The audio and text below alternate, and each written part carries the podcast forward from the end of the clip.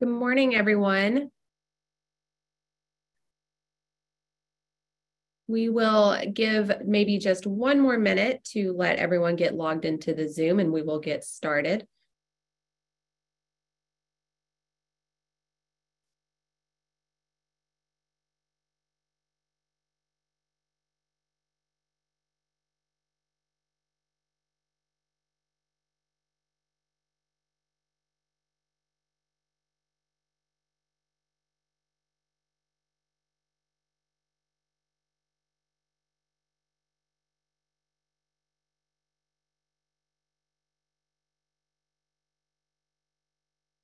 So it's about 10.01. Thank you all for joining us this morning for this episode of the Burr Morning Show. My name is Nafla Helu. I am a labor and employment associate with Burr in our Atlanta office. Um, I've been with Burr for quite some time now and had the pleasure of hosting a few of these. Um, and I'm excited to talk with you guys this morning about employee handbooks, um, areas that are ripe for litigation, and things we can do to help prevent that. I also have with me today John uh, Gumble. He is a partner in the Labor and Employment Group here in the Atlanta office as well. I'll let him introduce himself. Um, and then I will walk us through what we are going to be talking about today. Good morning, everybody. It's a pleasure to be here. Thank you for being with us. Um, we, we addressed this topic a few years ago. We think it's an important topic because the landscape of litigation is changing, and we think making the handbook policy is more important uh, and we thought this was a really good time to sort of address the hot issues in that area. So we appreciate you coming. Perfect. So a few housekeeping before we get started. Um, we welcome all questions. If you guys, as we proceed through the presentation, if you all have questions, feel free to pop those in the chat. Uh, we will monitor those and um, have reserved some time at the end for Q&A where we can hopefully address all of those questions um, and any other things that may come up during that process. So a brief summary of today's presentations. I'm going to start out talking a little bit about the employment at will doctrine, how that impacts employee handbooks, and some common misperceptions um, that may play out and result in litigation or other problems for employers. We'll discuss the handbook and the policies that are in them that have the most significant impact on litigation and exposure. We'll wrap up our presentation with our discussion of the more obscure handbook policies um, and their impact on litigation. And then lastly, as I mentioned, we will have that time for questions and answers. So I'm going to jump on into the employment at will doctrine generally, as a general rule of thumb, the law, especially in Georgia, says that if the employment relationship provides for wages that are payable in a certain interval, for example, biweekly, then it's presumed that the employment is for that period, unless there's something in the contract that says that employment is longer than that. However, obviously, indefinite hirings can be terminated at will by either party. And that's generally kind of the law when it comes to what at will um, is put into the books in our state. Georgia and Florida, talking about our footprint, are purely at will states. Alabama and South Carolina are close to pure at will states, but they do recognize some poli- public policy exceptions, such as whistleblower, um, you know, retaliation and bans on workers' compensation retaliation. Um, over the years, the courts have kind of taken uh, certain exemptions and carved them out of the at will presumption. What we're seeing are the three major areas. We're seeing law exemptions to public policy, like what I talked about with Alabama and South Carolina. We're seeing courts state that there are implied contracts, and we're seeing courts state that there are implied covenants of good faith. And that is kind of where we're seeing the most litigation arise, even in the at will employment context. So, what's happening there essentially? The at will employment doctrine is kind of causing the idea that, you know, we can terminate our employees for any reason at all, as long as it's not an illegal reason. And it's creating a common misperception that employers feel that they can't be sued for wrongful or unfair discharge because handbooks and other policies aren't really controlling. A lot of employers are under the mis perception that, you know, because our policies say at the very beginning of every single handbook, we say this is not a binding contract, um, that it's not a contract. And that is not how things are playing out currently in a lot of courtrooms. the handbook acknowledgement they'll people uh, a lot of employers feel they're safe because the handbook acknowledgement will state that the policies are subject to amendment at any time all, the handbooks will say you know this is the employer's policy we're free to change this at any time um, whenever we want at our discretion and then lastly, it's creating the misperception that the progressive discipline policy also says that employers get to skip the warnings if they want, um, if they see fit. We're starting to see cases that that's not necessarily the case. Um, one current, or one example of that case, we have um, a Texas Roadhouse case that came out of Texas, which is a pretty pl- pro employer jurisdiction. And we had an assistant manager who was receiving a lot of complaints about the manager of the restaurant. The assistant manager um, went forth with those complaints, essentially, you know, lodged them and uh, added some of her own. They did an investigation, Texas Roadhouse did an investigation and said in this particular case that they thought that she had made up some complaints and terminated her for fraudulent, you know, complaints. The court essentially said, you know, she sued and the court said, well, it's fine, but you guys didn't follow your policies. So because they didn't follow their policies to the T, the court actually found for the former employee. Uh, so we're starting to see things like that where we really need to make sure that we're not kind of overdrafting and causing issues. But John will get into more of that. Um, as I mentioned, you know, a lot of people think that at will means that they can fire anyone for any reason at all, so long as it's not any legal reason. But what we're seeing is um, a lot of at will exceptions. So you guys know kind of the big ones. We've got Title VII, which protects race, religion, gender, national origin, um, pregnancy, transgender, all of those. ADA, FMLA, Section 1981. Most states have workers' compensation retaliation. We're seeing OSHA, ERISA, um, et cetera, et cetera, et cetera. So um, there's a lot of things that an employee could potentially use, you know, to challenge the decisions that we make, regardless of the at will doctrine. So, what does this at will doctrine really mean? How does it play into our employee handbooks? Overall, your at will employment still doesn't make your handbook policies enforceable contracts overall. But what we're seeing and why we're here today, and the bulk of what we're going to present on, is that fact that they are now being highly and closely scrutinized by almost all courts and juries um, in all discrimination, retaliation, ADA, FMLA, and other employment litigation matters. Uh, as we all know, courts and juries are getting, you know, harder to predict, and um, we're really kind of seeing a change um, in how these policies and all are being um, scrutinized. Non-existent outdated, misapplied policies can make or break our defenses to the employment litigation claims that we're seeing. As I mentioned in the Texas Roadhouse case, um, you know, they found that she had lodged a fraudulent complaint against the manager, at least her part was the company's findings. And the court, the jury said, We don't care. You guys didn't give her the process that you had outlined in your policy. And that's where they got in trouble. We're also seeing, you know, implications for multi-state employers. Uh, policies and practices are now being impacted by local law to a degree that we hadn't seen in the past. We have a lot of clients who operate nationally or have operations um, in various different states, and we're seeing a growth in policies that would apply to folks. It's mostly who work there, I mean, who live there, excuse me, but there are some states that are attempting to apply their policies to people who do, you know, a certain threshold of hours, for example, California.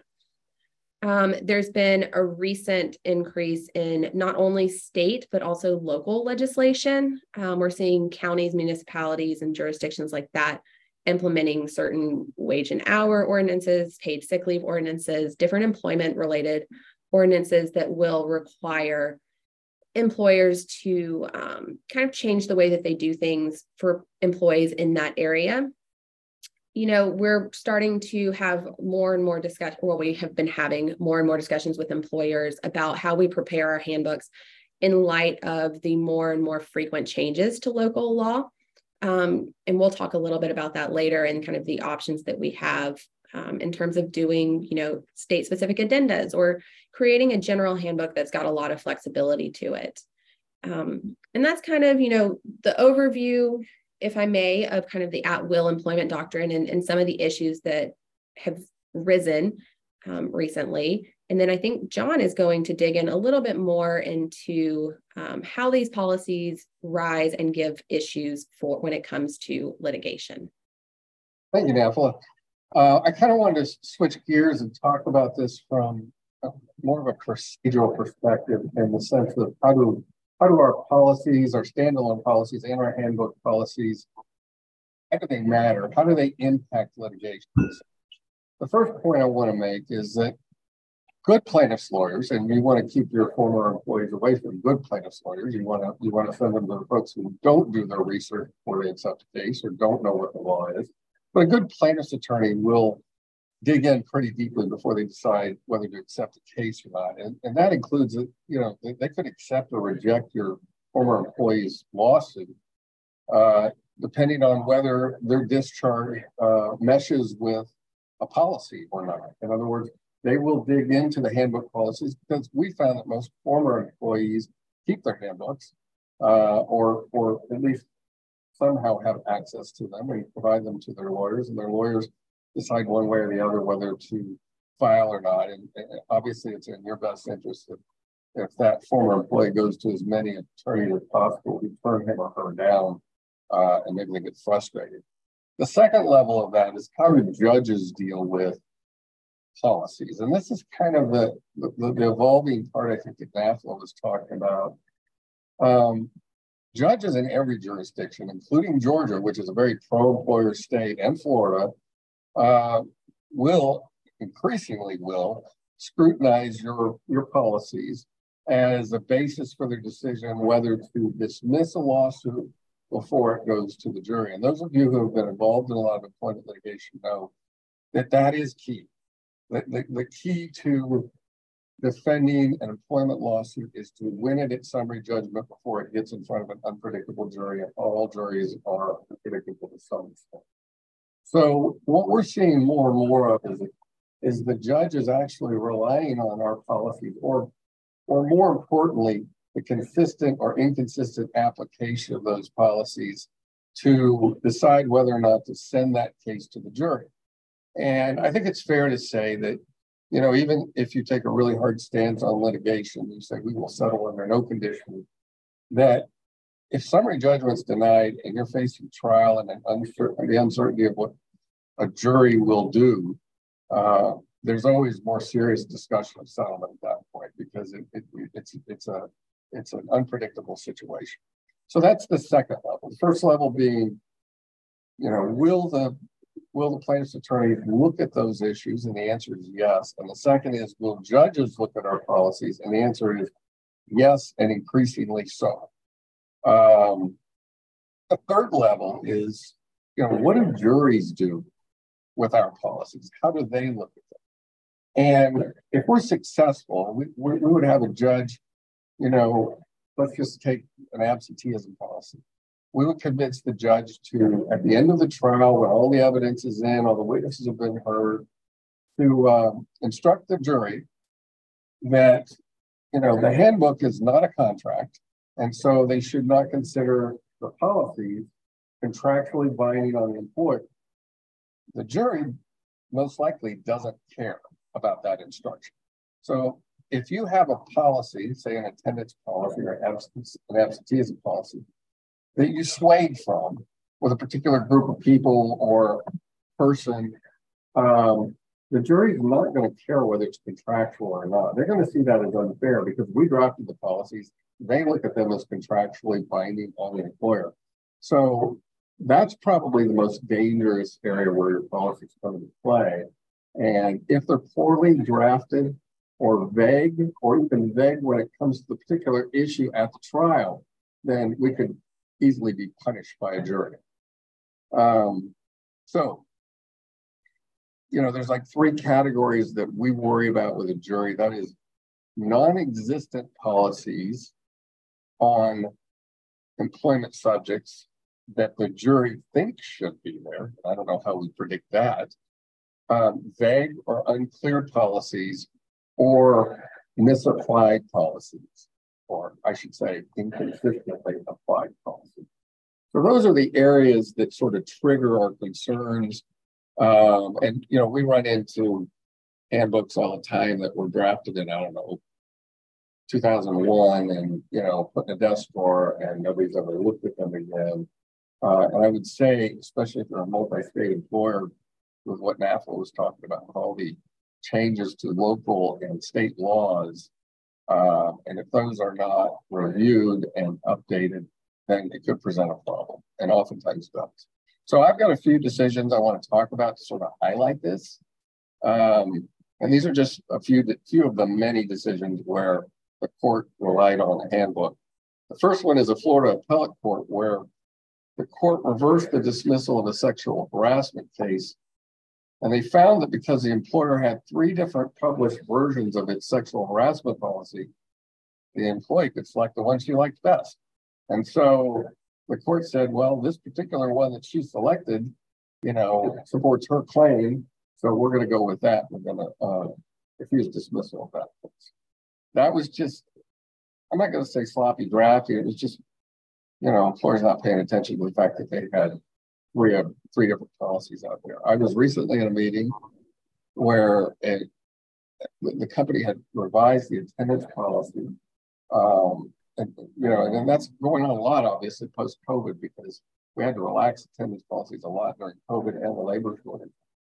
And we learned during the meeting with supervisors that this is one step further, right? That, that although our policy was clear and ambiguous, some supervisors didn't like it, so they just weren't applying it, and most of the supervisors were. So it created this strong feeling of unfair treatment and inequality in the workplace that now we're trying to rectify.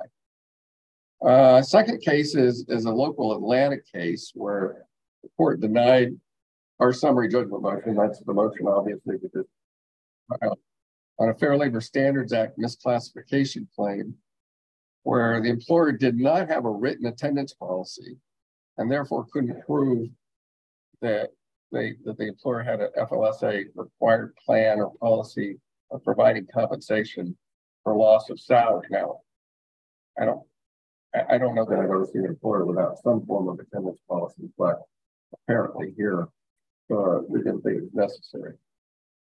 Um, the Nunes versus Walmart case is a Ninth Circuit case. That's California and Washington State, and those states that follow the exact opposite theories of law that what Georgia and Florida do. In that case, uh, the court found that the employer's benefit policy, which afforded unpaid leave for up to one year, belied or contradicted its undue hardship claim with respect for a leave request under the ADA. Now, this is a really key issue. And a lot of employers still have these sort of vague personal leave policies with numbers attached to them.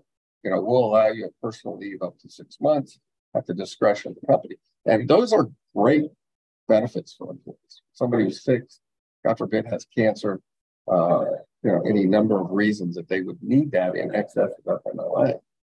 But we have to be really careful with those because those numbers that we put in those policies or that employers do sort of become the law, right? We allow up to six months of leave for personal leave. Well, we've got an employee who has exhausted their 12 weeks of FMLA. They're arguably disabled, um, and they ask for more leave. Well, I've always maintained that the first thing a court's going to look at is our policy and say, wait, you've got this personal leave policy that allows up to six months. You only allow that person an additional two months. So we have to be very careful. In addition to that, the EEOC, if we have a cap that's too low, say we have a personal leave policy that will allow 30 more days, and we follow that, the EEOC sometimes finds those types of policies inherently in violation of the ADA because it provides only 30 more days of leave beyond the FMLA for disabled employees. And the EEOC's uh, mind, that's that's not enough time if, if an employee is truly disabled. So we have to be careful with those policies. My suggestion there would be it's okay to have a personal leave policy as long as we maintain the authority to approve or deny each each request for it. And I would shy away from putting any numerical value in that personal leave policy or any sort of cap on the amount of time because that raises a red flag. The final case is a 10th Circuit case, and in this one, very similar. They found that the employer's policy for providing six months leave with reinstatement rights, um, again, supported an ADA request for accommodation of that same amount of time. So that just reinforces um, sort of our cautionary statement on those types of policies. All right, some of the key points, and these are sort of big picture. Um, I think it's fair to say that well thought out and consistently applied policies within our handbook are more crucial than most people think when it comes to the defense of an employment lawsuit. NAFLA talked a lot about the at will doctrine. All of our handbooks have that language in them that says you can be terminated anytime for any reason, at least in an at will state like Georgia Florida. Every handbook that I see has the same language of this is not a contract. It's not a binding contract.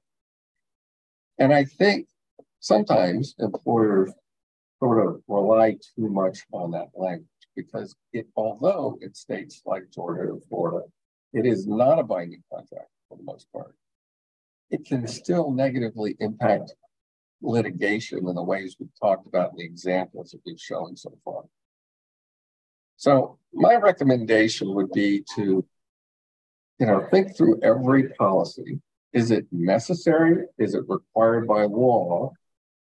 Is it going to do us more harm than good? And in that sense, this is, I think, where we come in, or, or an employment lawyer comes in handy, is that because we see the ramifications in, in litigation every day, that's not as easy for you to see. But we can look at, say, a um, probationary employee policy.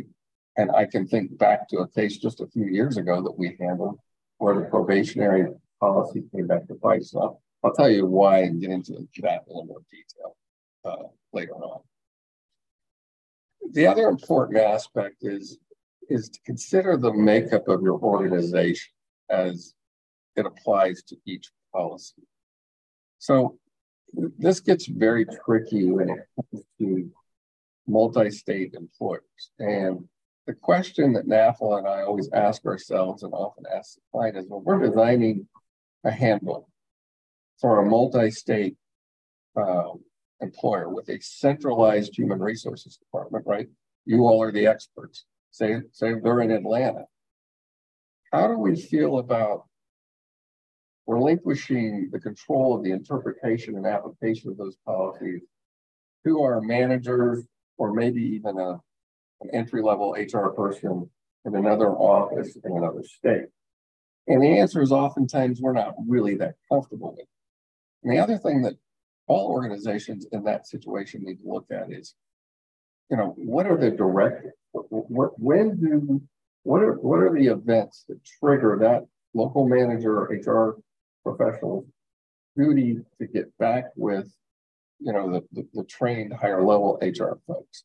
And or or do they have a lot of autonomy to make decisions? And when I say all this, I think if we trust that we have a well-trained HR or even non-HR staff who knows the handbook, knows the policies, knows the company, knows how to reach out for help when they need it, then we can get by with a, a more generalized handbook that applies to everybody we'll talk about that a little bit too.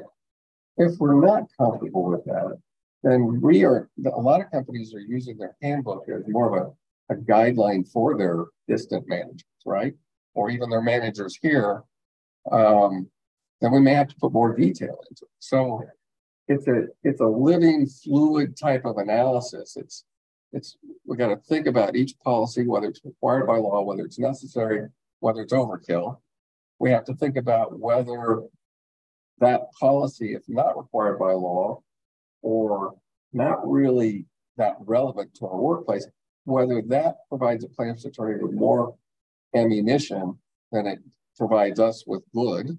And then we have to think about it in the context of our organization and how those policies are going to be viewed, how they're going to be applied by folks other than HR experts, and what are the ramifications of that. Um, I I think this is safe to say, Nafla, correct me if I'm wrong. We tend towards being policy minimalists more than we do over. Uh, I don't think that's a word, but. Um, so we we tend to look at it, and, and I'll use a, an example that comes to mind. We have adjacent to or in leaving our clients, adjacent to or in our uh, EEO policy, anti-bullying policy.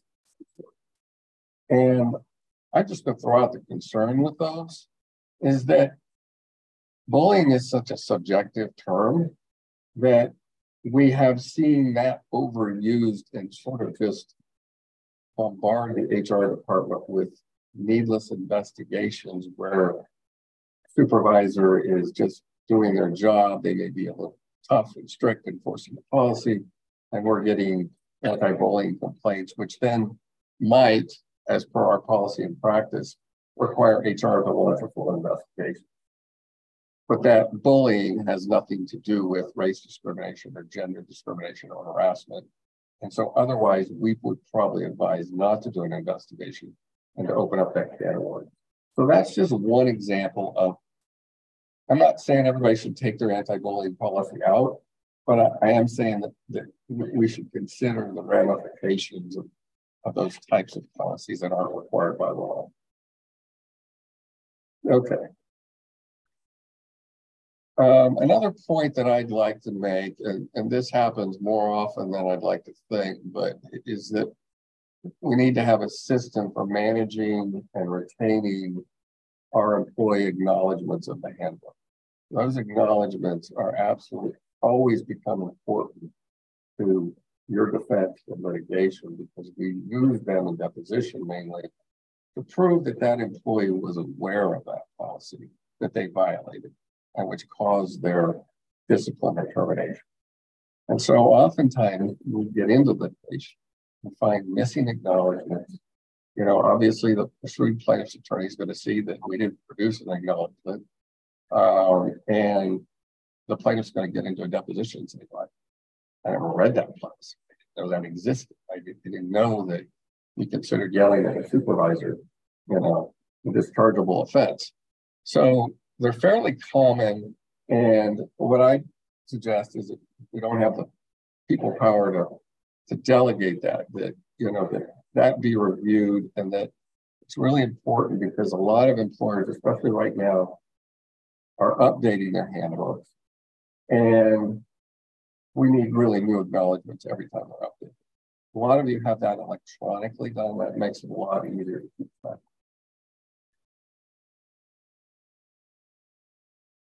Okay. You know, as far as maintaining handbooks and changing policies, um, I think there's no specific amount of time that we would recommend to say, you know, review a handbook every six months, whatever.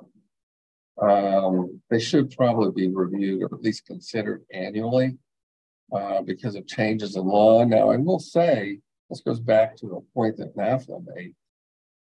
The federal law that we deal with, the, the, the anti-discrimination laws, the FMLA, the ADA, from a from a statute perspective, there's not been any major changes since 2009, arguably before that. So there's been no, I would say, material new legislation on the federal front. Um, but, and we all know this, the government agencies, depending on who's occupying the White House, whichever side, will change how they administer and interpret the law. So you've got the you've got the Biden Department of Labor versus the Trump Department of Labor. You've got the Obama Department of Labor versus the Trump Department of Labor.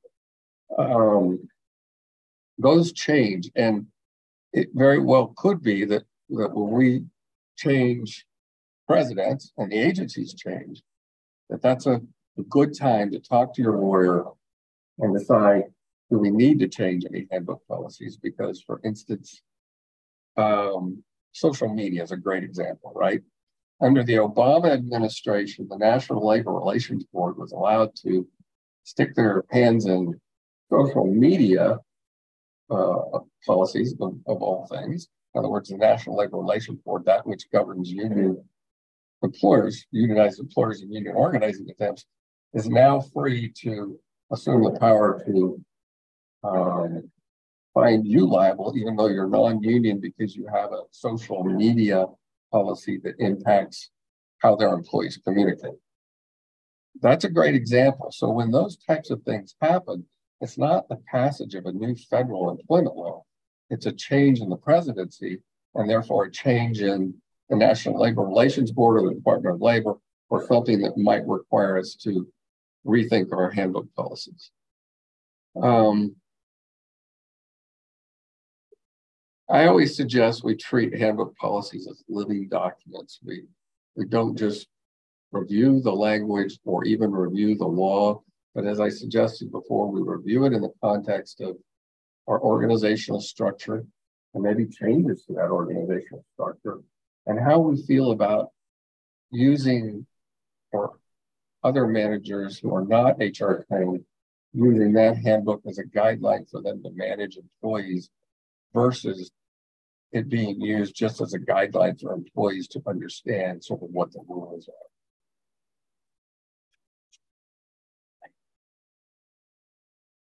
Um, so just to sort of sum up there, sum up all of that, I think at a minimum of when there's a major change in the law, either state, the state of which you're in, or federal, uh, it's a good time to review policies um, when there's a change in your practices, policies, or procedures. And I mentioned one before, I'll give you this example again.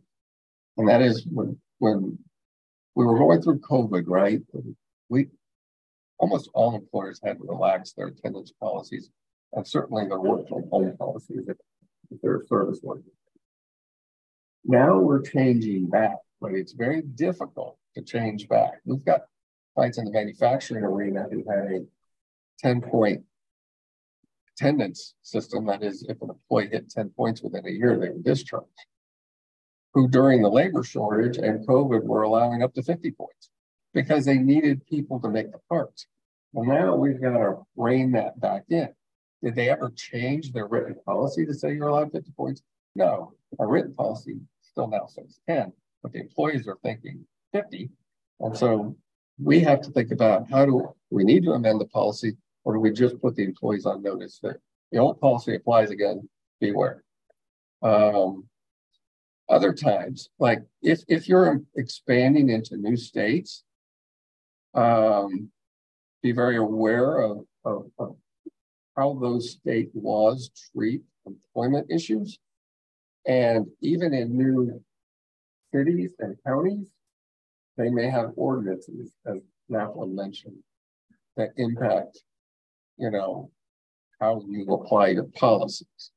So if you're expanding into new areas, or even if you have employees working remotely, which we all do, that we didn't have before, and they're living in a pro-employee state, California, Illinois, uh, Massachusetts, um, we could go on, then we will need to adapt our policies to where that person lives and the laws of where that person. Um, any revision to our handbook should state that it supersedes all prior handbooks because sometimes in litigation we run into this problem where we didn't expressly state that we superseded the old handbooks. And so as you saw in that case there were three different sexual harassment policies. The court let the plaintiff pick the one she wanted. So we have to be careful on that. All right. that sort of wraps up that part. I, I hope that makes sense. Uh, we're, we're going to try to dig into a little more detail on some of these important points that we made by doing a question and answer session between NAFLA and I to try to draw that out. And then I know that I noticed we've got a couple of questions pending. We'll try to address those at the end. So you're up, NAFLA. Um, are there any issues regarding handbook policies as they relate to employers with employees who are residents of multiple states across the country? We've already hit on that, but if you could expand on that a little bit, please. Yeah, absolutely. So, you know, in terms of we've talked about updating, we've talked about the your handbooks, reviewing, updating your policies. We've talked about the impact of, you know, ever changing kind of laws as they apply in different states and different counties and different municipalities. Um, you know, it kind of requires a constant monitoring of the laws to make sure that we're compliant and you know evaluating how those are going to impact our operations and to what extent we're going to change um, the way we do business if it's going to change for particularly just those employees um, or if it's going to change you know across the organization based on um, you know kind of how our operations look. It, mainly honestly it kind of comes down to just proactive monitoring understanding um, you know where we're operating where our people are doing business and um, you know making sure that we are on top of whatever laws might apply. One of the ways we often do that is by sending emails um, to clients just letting them know this is what's happened in the last 30 days. This is what is coming up in the next 30 days. Um, just staying on top of those. And a lot of times those are things that are are publicized pretty regularly um, across different different forums. If i could chip in here too there's there's some really obscure employment laws in some in some various places. I ran into one one time where there's an employment law in, in Boston, just Boston only, that that that makes it a violation for an employer to leave its doors open to employees on certain days. And I can't remember, but the kind of obscure one was might have been St. Patty's Day, Patty's Day, and one was some other day, I holiday I'd never heard of before. So they were requiring employers to provide holidays days, essentially paid holidays. Um, and then we're going to talk a little bit about some of the other areas, but it is, it's fair to say it's an extreme headache to keep up with all of the changes if you have remote employees or offices in, in these areas. And it is, this is a new animal, right? Um, we always had certain state variations. California and so forth loved in act. I don't know, what do they have? Probably 10 different leave laws now. Um, everything from organ donor leave to, you know, pregnancy disability leave, and, it, and the list goes on and on. But what we've seen in the last few years is that that they're really more states are jumping on that bandwagon and they're sort of taking the authority away from the feds and applying their own more pro-employee laws and more localities, uh, cities, counties, even in states you would think are pro employer. Um, I think Jacksonville, Florida's got its own ordinances that sort of supersede the federal law in some places. So it, it is difficult, and we can, we're happy to help you sort of talk around how to talk about how to, you know, to manage that situation.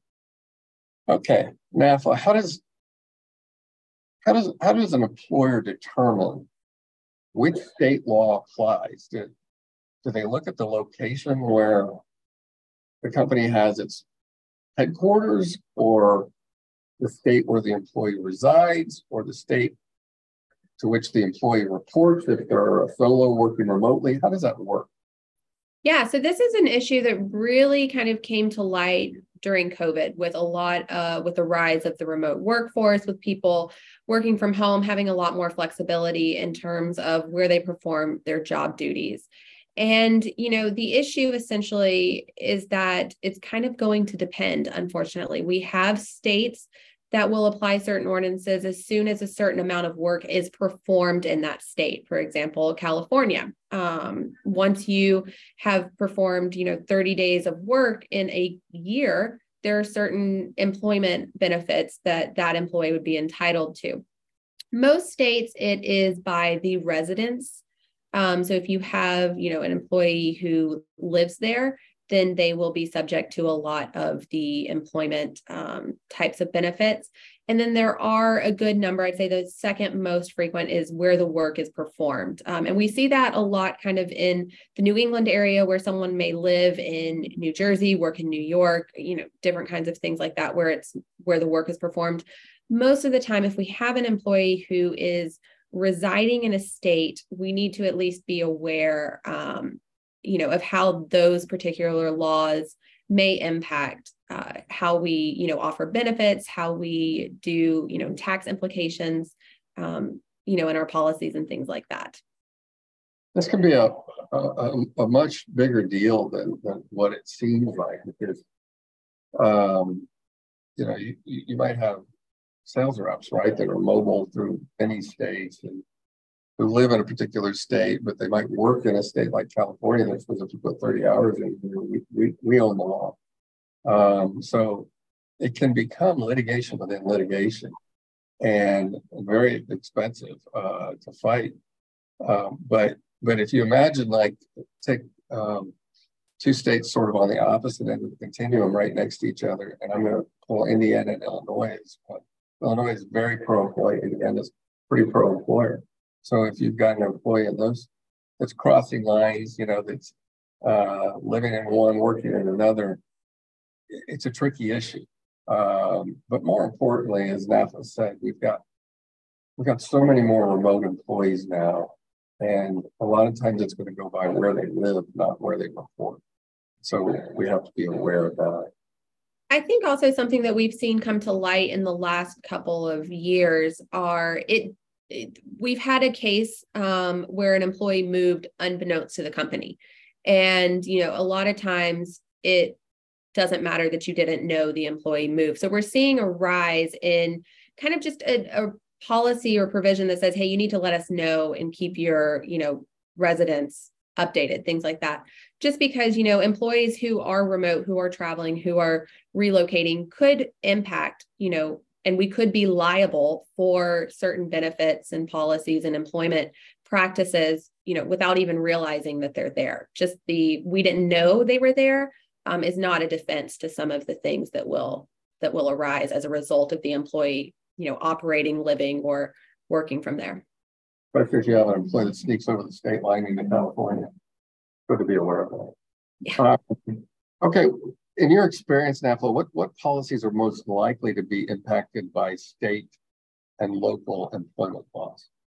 These are really going to be your leave policies um, what type of leaves employees are entitled to and what types of leaves are paid versus unpaid. So we have a lot of states that have, for example, victim leave, where if someone is a victim of a crime, they are entitled to, you know, appear in court or to meet with prosecutors, police, whoever, you know, as a result of that victim. We have subpoena leave, and these are all kind of run pretty similar to jury leave, but if you're subpoenaed it to appear in court as a witness, um, absent being a defendant in court, then you're entitled to leave from work. We have leaves like that. We're starting to see a rise in the amount of expanded family leaves above and beyond the FMLA California. Um, it's just an easy example that comes to mind. There's the California Family um, Leave Act. And so we've got different types of leaves of absences that we need to be aware of organ donor leaves, um, you know, volunteer firefighter leaves, things like that, that, you know, um, all kinds of leaves that you would be surprised even exist. And then from there, we really need to look at are these paid or unpaid leave? so if we have a jury leave most you know voting leaves for example most employers have a voting leave policy in there However, they do vary um, from jurisdiction to jurisdiction. Some jurisdictions require that the employee have three hours before work, their regular scheduled for the polls to be open, or three hours after. Some are as little as two hours. Some require paid leave, some don't. Um, you know, so evaluating the leaves, as I mentioned. Another area that is absolutely ripe for differences are how we do our PTO. There are several states that require paid sick leave these days. And paid sick leave um, generally in accrues at a given amount. So an hour for every 30 hours worked, an hour for every 40 hours worked, depending on the relevant um, legislation. A lot of company, a lot of these legislations will allow us to apply our generalized PTO policy as long as it meets those minimum thresholds. So as long as we're granting employees an hour for every 40 hours worked, so of you know PTO that they can use for sick leave or to take care of a sick family member, then they will consider us compliant with those requirements. The issue that that creates then is when we have a PTO policy and it applies, you know, for our multi-state employers. And we have employees who are operating from an office or, you know, who live or in certain areas that have you know a more um, generous accrual than what we are offering pto that often is one of the areas that we need to look out for. The other area when it comes to pto um, that creates an issue is there are some states now that consider pto as earned wages and those are things that cannot be forfeited um, they have to roll over or they have to be paid out. They can't, you know, a lot of companies like to say you have to use your PTO in the year that it accrues, or you will not be paid out the financial equivalent of your PTO at the time of your termination. And we are seeing more and more states that are saying once an employee earns that, that is considered wages. It cannot be taken away from the employee and it has to be paid out at termination. So we're really starting to see more of a need to highly scrutinize these multi state employers and their PTOs to make sure that if we're not carving out sick leave, if we're not, you know, if we're putting that all in that same bucket, that we're at least compliant with the minimum requirements of the law. Um, John, I think we're seeing leaves, and I would say, you know, you're sick, your paid leaves, your sick leaves. Um, I think that's the majority of what we're seeing right now that's new, other than those obscure. And again, I guess we're focusing on what you know states and localities. Um, so just to wrap all of that up, for a multi-state employer, you know, who has, or not even a multi-state employer, but a employer with employees who reside in multiple states.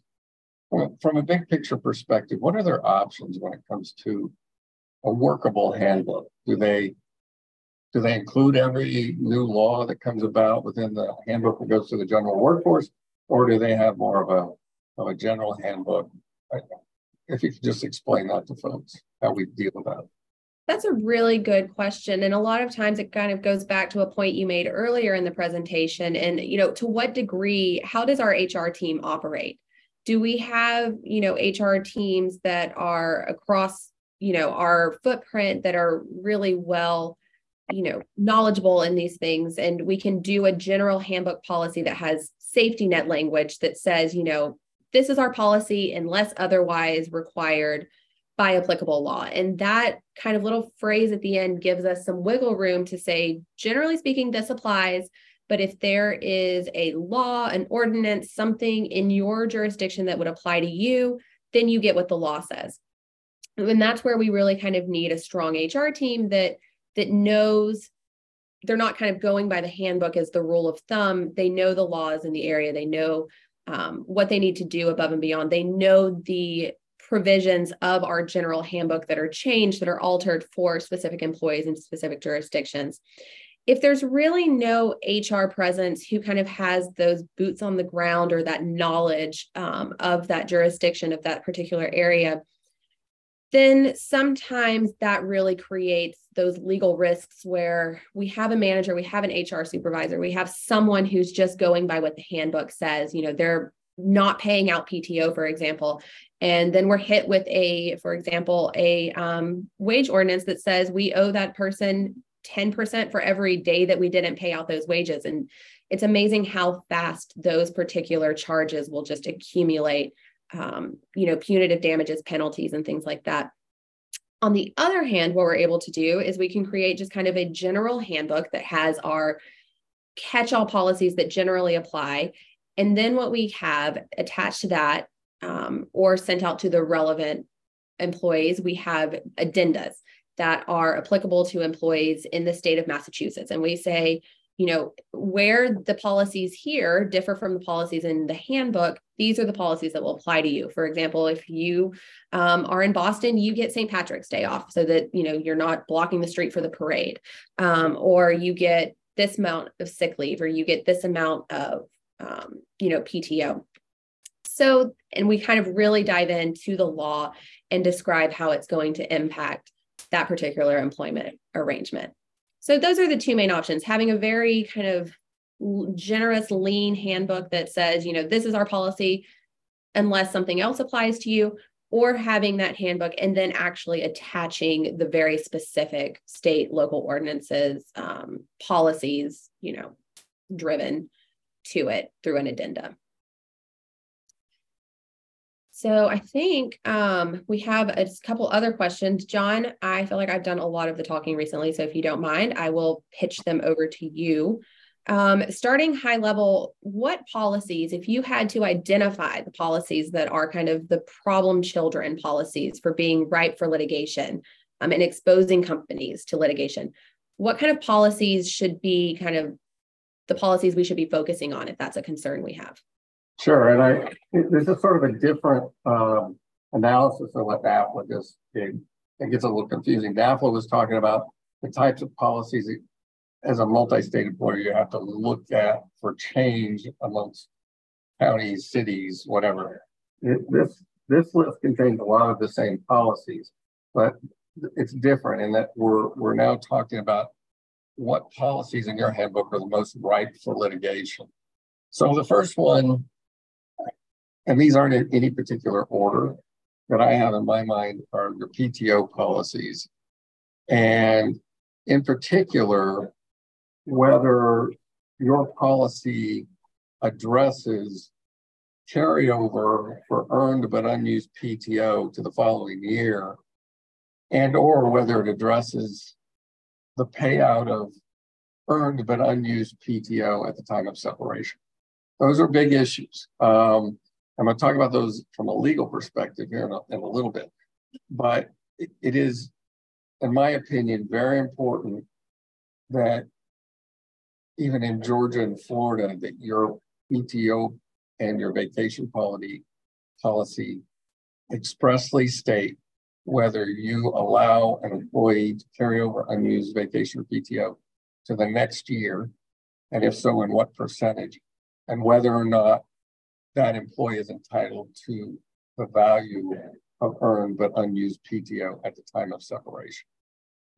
That can create a lawsuit in and of itself if we don't have that language to clearly spell it out. Now, going back to what NAFLA said, we have to be careful. In, in Georgia and a lot of the southern states, we can say exactly what we want. If we don't want them to have carryover, if we don't want them to um, to earn at the time of separation, we can say so. But in a lot of states, you can't a lot of localities you can't. So that has to be addressed by local law.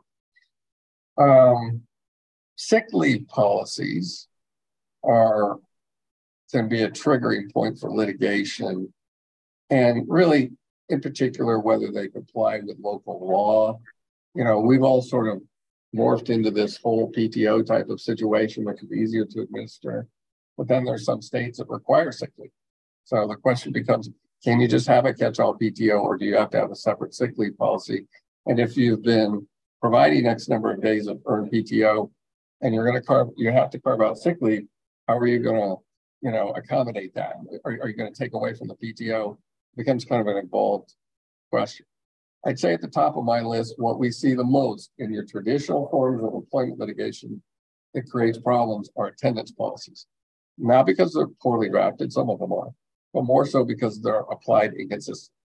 And that's very understandable, especially in a big organization, right? You got good employees, bad employees, you got managers sort of more on the front lines of the attendance policy. You might let some people go and, you know, apply more strictly with others. That's a really important aspect and one that we see often.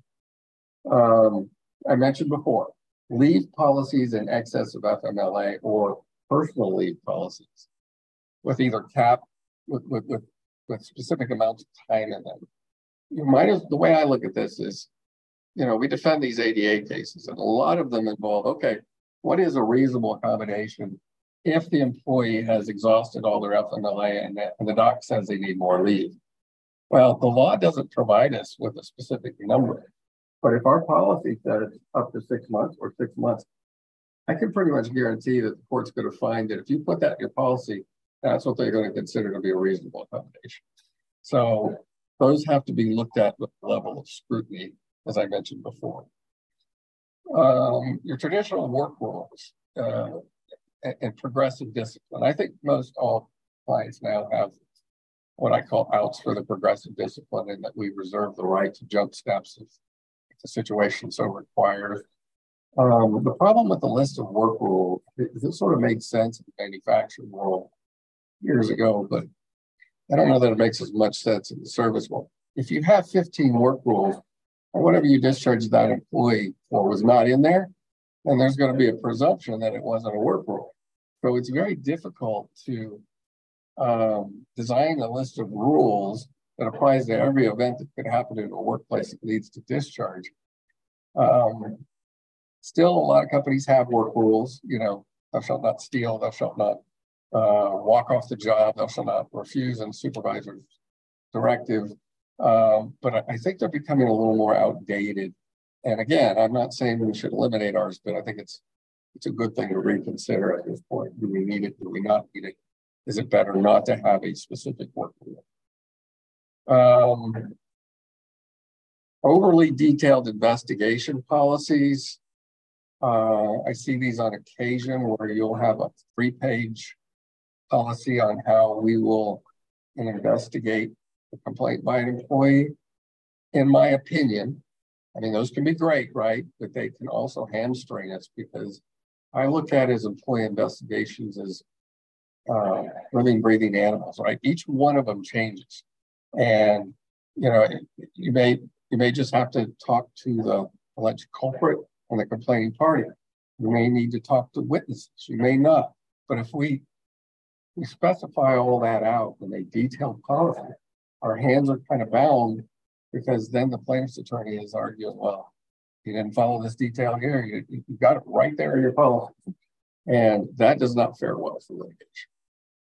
And the one sort of obscure one that I would mention is one I mentioned before, and that is a probationary employee policy. Those are more uh, manufacturing, I think, than the service industry. But we did run into an issue with this, and that's why it always comes top of my head. Um, if you're going to have a probationary policy, you know, you're a probationary employee for 90 days and, and then we'll review you, then it, it needs to specify what that means, right? So in this particular case, we had one uh, but but it didn't say anything about what that means. And the plaintiff's attorney was arguing, and I thought making some impact, the idea that hey, your probationary employee does not say that your progressive discipline policy does not apply to probationary employees. Well, it should, right?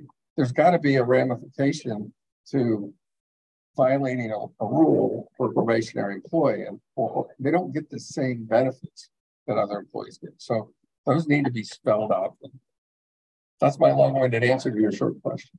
Okay, John, we have uh, we have several more questions. Um, just prefacing that, and we're running out of time. So quickly, if you don't mind, sorry. Um, handbooks aren't generally considered contracts, but outside, is it really kind of those same ones that could be considered contracts? What policies in a handbook are courts most likely to take out and deem to be contractual obligations by the company? Okay, this goes beyond what we talked about wrongful discharge. It, this this is pretty much in every state, and I'll include Georgia in this one. Your your PTA PTO vacation policies are considered contractually binding as they go to whether or not an employee can be paid out at separation for unused, or whether an employee can carry over from one year to the next. So if you don't want to do that, you need to state so as such a policy. The other the other provisions in some handbooks that can be considered contractual are bonus and compensation policies. Um, I tend to recommend that we keep those out of the handbook. Um, and if they are in the handbook, just know that even courts in Georgia consider those to be contractual. Are there other policies? We've talked a lot about handbooks, but are there other policies that really should be standalone documents and you know brought out from the handbook in addition to those that we've already mentioned? Yeah, if you're relying on your handbook policy for non-compete, especially, and even confidentiality, confidential information, it is far, far better from a legal perspective to put that in a standalone agreement signed by the employee because almost, I'd say the vast majority of jurisdictions will not enforce a non-compete in a handbook and oftentimes not a confidentiality provision. So don't, it's best not to rely on that. Um, I, I prefer that IT and social media policies be separate and signed documents just because they're oftentimes very detailed, they're lengthy, it can be complicated, and they're very important. And I, I, I just see a, uh, a good reason to have those separate. Some employers like to keep their anti-harassment policies separate, anti-discrimination policy separate. I see the point, you know, sort of emphasizes the importance of them, but it's not necessary. Uh, okay, we had a quick comment about the new pregnancy accommodation law. And I believe that was in regards to when you said we haven't really seen a lot of federal law changes. So there is a new pregnancy accommodation um, law on a federal level. In my opinion, it applies to employers with 15 or more employees. But in my opinion, it just, you know, really doesn't kind of change what employers were required to do before. Um, it is something that if you have not been accommodating under the ADA or anything else, you know, pregnancy related um, disabilities, short term types of things, um, then that is something now that employers will need to accommodate. John, do you have anything you want to add to that? Yeah, this just happened recently, and I, and frankly, I I have not looked at the law to determine whether the pregnancy accommodation law requires us to have a handbook policy on that law. But we did receive uh, a communication from the EEOC on a pending charge where they said your handbook does not does not have it does not mention that law. So regardless of whether it's required by law, I think the EEOC is going to take the position that we need to include it. Mm-hmm.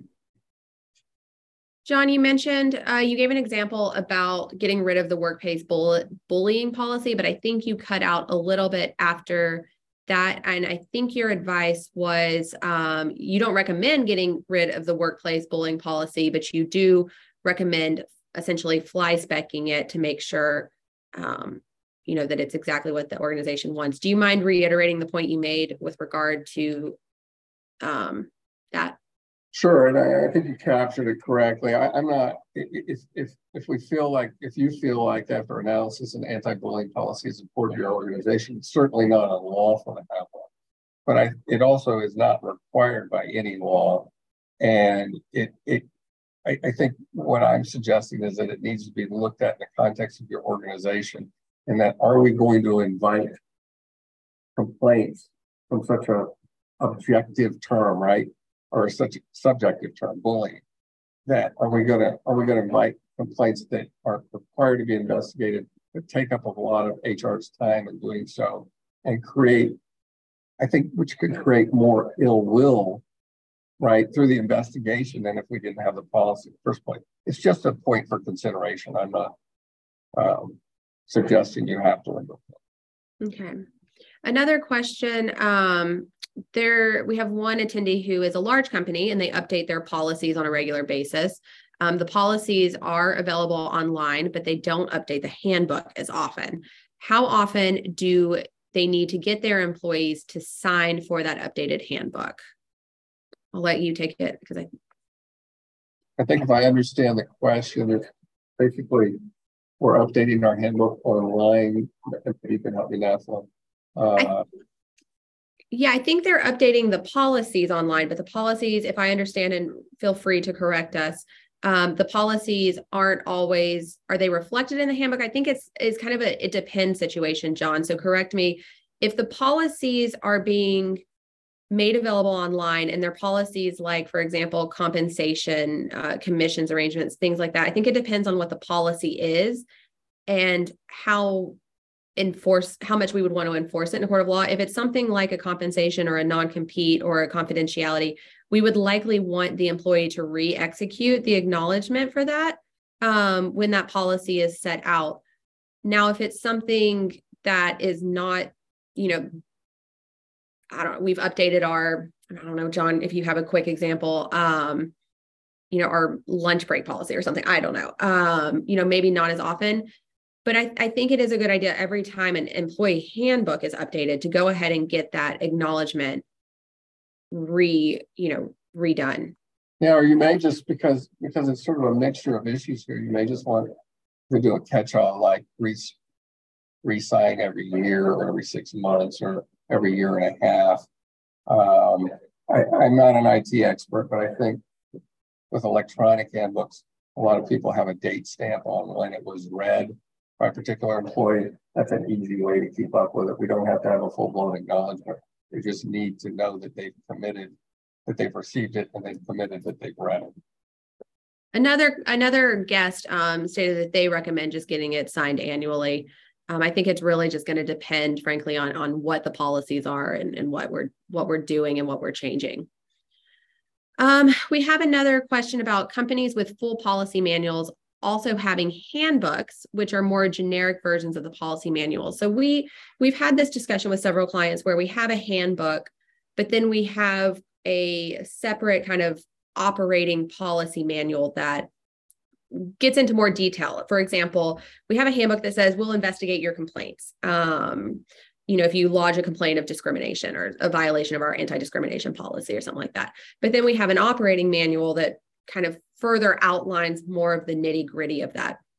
That can be a double edged sword um, in that, you know, there's always the possibility that that could be used against us, that that could come into um, litigation to show that we went outside of our practices or our policies, kind of like that litigation for Texas Roadhouse that I mentioned, the case that we uh, found. I, you know, I think there's there's been discussions about can we have that be kind of a, a confidential legal memo um, to try to protect that, saying, you know, this is a memo of how an attorney would a work product type of thing. Um, you know, it's to, you can definitely have that second policy kind of practice book, but that doesn't mean that it's going to be insulated um, from being, you know, discoverable or used against you in litigation the same way that your handbook would. I'm John, I'm sure you have something you want to add there. No, I, I agree with you. Uh, lastly, we have a question about can we require employees to provide their current address where they are living? Um, this particular guest said that they're having, they found that some employees don't want their current address listed, which has caused issues when sending information to employees. John? Yes, I, I know of no law, unless there's some obscure state law that we're, we're not privy to. I know of no law that, that, that, that prevents you from requiring your employees to provide them with a current address. And, and, and most policies, or at least practices I'm aware of, do require that. And I mean, just to give a really quick example, we had a situation where an employee moved to California without telling us. All of a sudden, California law, um, you know, uh, applied, and we were stuck with it. So I think it's a very good idea not only to have that policy, but also to enforce it. Yeah, I can't imagine. I'm I'm also not familiar with any laws that would require that we or that would prohibit us from doing that, especially when outside of the employment context. I mean, there are tax implications and all for having employees in certain states. Sometimes we have to register as a business doing business there, depending on things. So it just it would surprise me if there was something out there, frankly. Um, last question, I believe, unless something comes in, please provide guidance on employment law posters in a remote work environment. So generally speaking, and actually California in the last time is flying right now. I want to say in the last six months, but um, in my mind, I think it's still 2021. So take that with a grain of salt. Actually said that we could email these out. There's a, a lot of laws say that we have to post this in a place where it is easily accessible and employees will see it. So like a break room, um, you know, somewhere. And then when COVID came around, we kind of had an issue of, well, how do we provide the mandatory poster requirement or how do we meet those mandatory poster requirements? Like I said, California recently said that email is an acceptable way. Um, intranet is generally an acceptable way. There's, you know, a lot of places that I don't think, as long as we're really trying, the laws that I've found, as long as we're really trying to post it in a place where employees may come, if there is a physical environment somewhere that they could report to monthly, whatever, definitely continue to post it there also provided on any intranet. Um, and then, you know, as a last case, we can always kind of email it to employees uh, and make it available through there. John, anything you want to add in there? No, I have not seen a lot of challenges on that front. I think it's a great question, but I, I, I do think that if we're in good faith posting it on our headquarters bulletin board and so forth, then we'll probably pass the good faith test. You never know with the EEOC, they may pick that apart. So, you know, we can usually rectify those issues pretty easily. Uh, but, but I would say, you know, if, if there's an intranet for the company, then you may want to find a way to try to stand in and post them somewhere. Wouldn't hurt. Yeah. Okay, I think that um, there are no more remaining questions. We got through those. Um, I will say thank you everyone for attending. Uh, it's been a pleasure this morning. Thank you for all the really thoughtful, good questions. John and I are always available um, via email or phone if there's anything that we weren't able to address in this presentation. But thank you again, John. I'll let you. I, I want to thank everybody for, for joining us and the great questions, and thank you, Natalie. Thanks. Happy Friday.